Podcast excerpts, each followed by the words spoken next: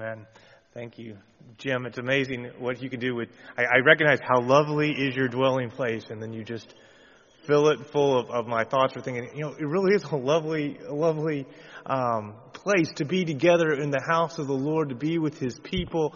Um, and uh, thank you, Jim, for just leading us in that time of reflection about God's call and His glorious, how He takes the simplest tunes. And just like Jim made that into such a rich musical offering, how he takes our lives, simple and small in what they are, and makes them rich and beautiful and amazing, and for the glory of his son Jesus. Uh, let's pray together. Father, speak through your word today. Guide us. Guide us into that place of beauty. Guide us in that place of wonder. Guide us in that place of amazement. Lead us deeper into your love. We pray this all in the name of the one who loved us, Jesus, our King. Amen. Our scripture today that we begin with, um, just for a reading, is from 1 Corinthians 13, verse 13. It, it's a familiar one that just says this For these three things remain faith, hope, and love. But the greatest of these is love. Uh, we're going to have a few sermons uh, focusing on this idea of what we're doing as we are thinking about the future and l- the foundational truths that God has given us. And there's no more foundational uh, truth than the fact that God loves us. That the God of the universe gave his son Jesus to die for our sins. He rose again because he loved us no matter what we're going through and the changes in this world, no matter uh, what difficulties we are facing as a congregation and as individuals, we cannot get past, we should never leave the foundational truth that God loves each and every one of us. And those that seem far away, uh, those that seem like they're maybe not connected with the Lord, He loves and is pursuing them as well. today we are looking in First Thessalonians chapter one. Uh, that's our main text for today. Uh, we're looking um, at, at, just a couple verses, but I think they're pretty significant, especially during this season. it's an interesting season for me. It's the end of the semester. The end of the semester, and um, things are busy. Grading is happening, and I feel like I have these conversations a lot with some young people about. Um, that assignment, that final paper, that last exam, that final project, it was in the syllabus. We, we went over this last month. We went over this at the first day of class. We went over this again. It, it, this shouldn't be a surprise to you. I told you last week we were having this test. How how is it? Oh gosh, I forgot. Oh, what? It was due this weekend. Oh, what do you mean it was? I, I feel like I, I feel like on my mask I want to put it in the syllabus, and that that way when I'm online, it, it, it's already there. It's in the syllabus. I've told you and I've told you. Well, this is syllabus day for us as a church. It's in the syllabus. Here, we're reading it together, and I want us to remember it. I don't know what you have to do. Put it on a mirror, put it on a sticky note, mark this in your Bible, highlight it. It's in here. Let's look at it. What's in the syllabus for the next season for Valley Baptist Church? And really, it's the next season for all of us. We're talking about some words from the church at Thessalonica, the church at Thessalonica. And uh, let's just read together that first little passage, chapter 1 in Thessalonians chapter 1, uh, beginning with verse 2. We always thank God for all of you, and we continually pray. But before God our Father, uh, we remember your work produced by faith, your labor prompted by love, and your endurance inspired by the hope in our Lord Jesus Christ. Who is Paul writing to? Well, he's writing to a church, uh, the church at Thessalonica. And if we look in Acts chapter 17, it says the apostle Paul went there after Philippi. He went on to Thessalonica and began a new church. There was a synagogue and he ministered in the synagogue proclaiming Jesus and reasoned with them, it says, for three Sabbath days. Well, we know that that means for three weeks, right? It might have been closer to four, but, but it, it was only three Sabbath days. And then there were those who believed. Those who decide, yes, Paul is right. Silas is correct. Timothy, they are telling us the truth. Jesus is the Messiah. He died for sins. He rose again. And they put their faith in him, and a church was born. But realize what that meant. The synagogue split. Because there were also those who rejected the message, who opposed Paul and uh, the missionaries. And as a result, they stirred up a violent response. They kind of got some scoundrel type peoples from the uh, markets and stuff and stirred up a crowd, kind of promoting lies. Hey, they're trying to uh, get us to follow another king than Caesar, and they're trying to proclaim Jesus, and, and created some civil unrest created civil unrest. And Paul and the apostles had to be had to flee actually and go on to Berea. The, the disciples in Thessalonica snuck them out of town. Paul was only there for three weeks. This letter to the church of the Thessalonians was probably one of the earliest letters we have in the New Testament. And it's interesting to me that in this letter, Paul is revealing some truths that I think apply to us. He saw something in those Thessalonian Christians. He saw something in their lives that he said, look, I gotta encourage you about this. This is a sure foundation. This is where you're going to build your, the congregation. This is where you're going to lay the groundwork for the work of God in your lives, in the lives of that region. There's something we can learn from the church at the Thess- of the Thessalonians that really becomes the syllabus for our own lives and for how we are going to go forward together as a church. The first thing is very much this. Uh, what's in the syllabus? Number one, there was something about prayer. Did you notice Paul talking about his own prayer?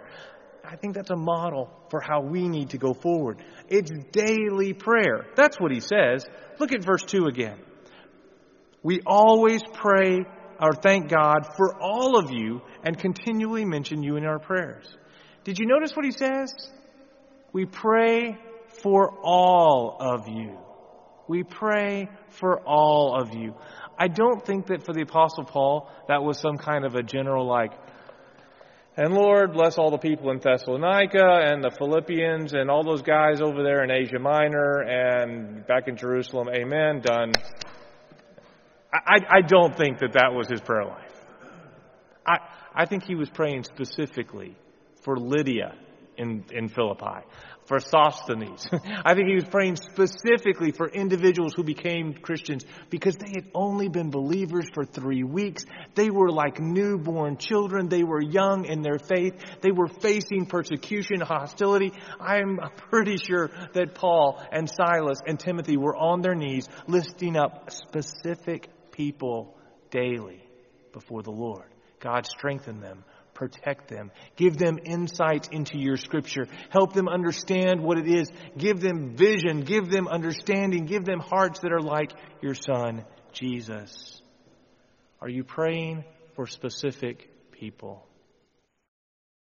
In this congregation, are you praying for not just that those who are, are, having infirmities and, and, and difficulties in their health and in their life and big life changes?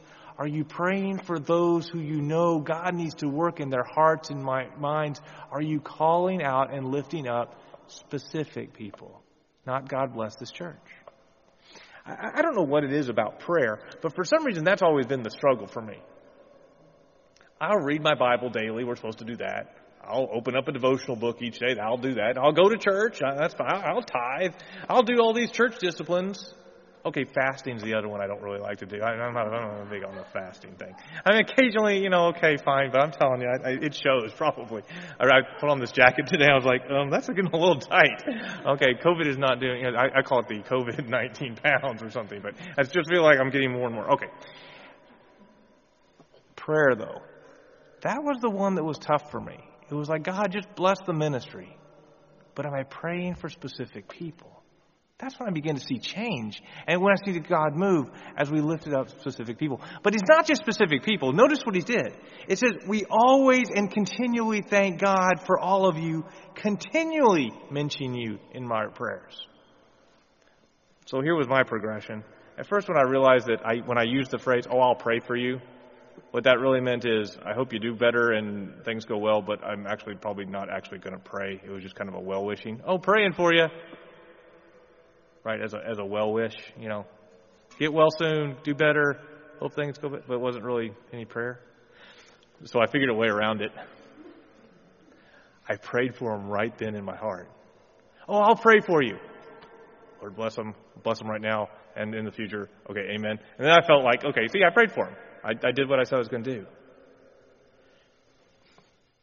Did that for years. It wasn't until I moved to Maryland that God did a work in my life about prayer. I call it praying the starfish. You've heard of praying the rosaries, right? From our Catholic brothers and sisters that have the rosary beads and they pray thing. Okay. Mine was a starfish. And here's what it was. It, was actually a family that I knew when I first moved to town, and and uh, they were going through some hard times. One of my college students, and it was her family, and they were going through a really difficult time. And as months went on, I realized this is serious. It was bad news. And I went to a little church service, and the woman in the family gave out these little kind of paper things she'd made, and mine happened to be this little pink starfish, and it had some scripture verses on it. And she was leaving. She was leaving her family. She was leaving her husband. She was moving to another continent to get away. Divorce happened. It went badly. There were five people in that family the husband, the, the, the father, and the three, the three children. And I don't know what it was, but I took that little starfish and I, I was brokenhearted over this one and I put it in my Bible.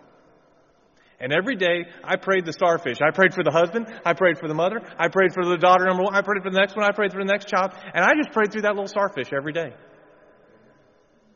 And it was on my heart that I will not stop praying for them until that marriage is restored. It was a year and a half later that marriage was restored. God did something to me on that one and taught me a lesson. See, it was a I couldn't even cross the language barrier. I couldn't solve it by my great ministerial skills and you know count Bible counseling. I couldn't even speak to the couple. Didn't speak the same language. I could talk to their kids. What was I going to do here? It was going to have to be the Lord. Well, it made me start having a prayer list in my Bible. Just start writing down some more names and some more names and people that I would just pray for daily. I have to reset it every so often because it gets a little long. But the idea is, who are you praying for daily? Who are you praying for continuously? And who are you praying for with thanksgiving? It says in verse 2, we always thank God for all of you. Thank God for all of you. It's not just for the health, it's just not for understanding, it's just not for the miraculous, but it's like in thanksgiving. These are our brothers, our sisters, our family. These are what the apostle Paul calls in Ephesians. He says that he prays that we would have power together with all God's people to, to know the inheritance that we have in the saints. You are my inheritance. It's not the oh car you might get or the house or the money or that's not inheritance. Inheritance are people as the people of the kingdom of God? Do we pray with thanksgiving for our brothers and sisters?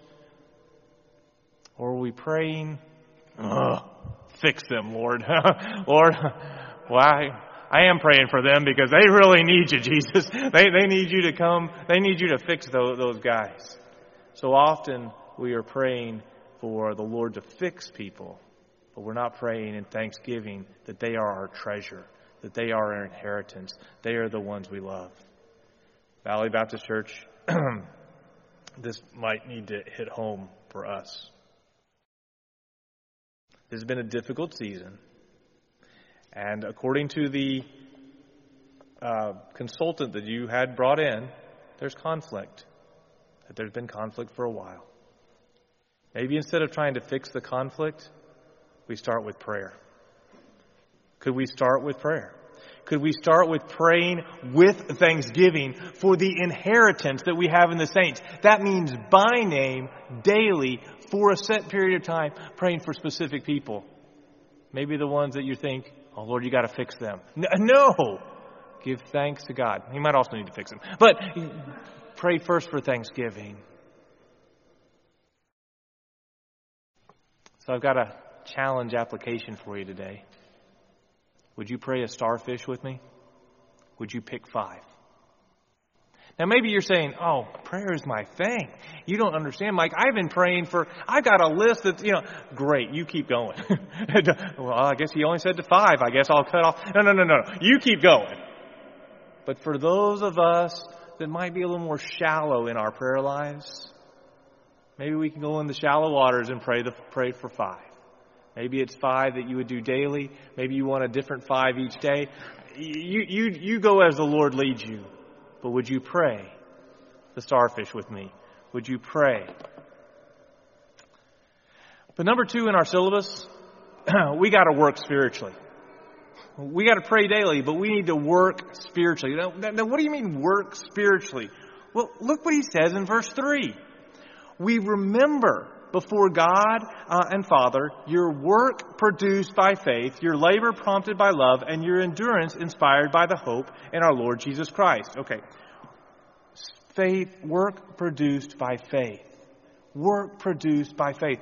You, you, you picked it up, right? Faith, hope, and love. You saw them in there, right?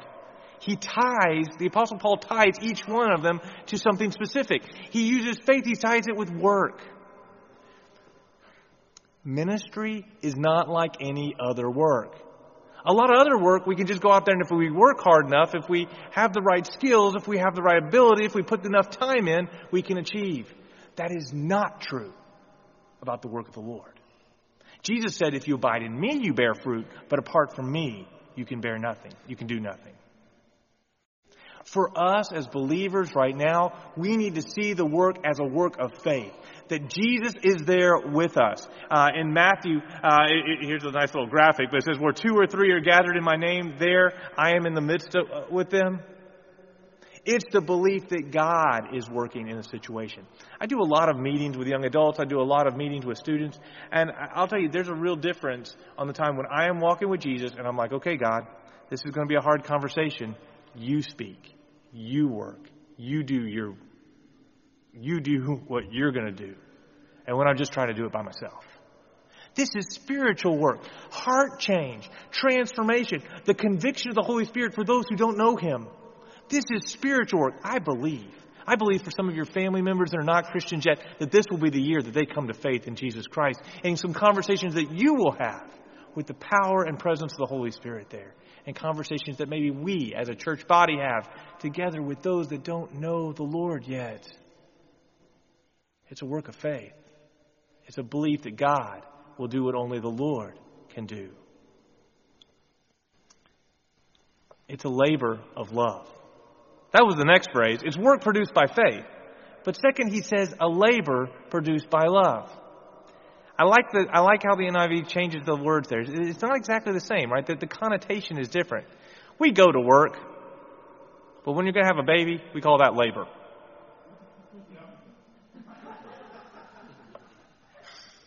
Oh, okay, labor is when it gets hard.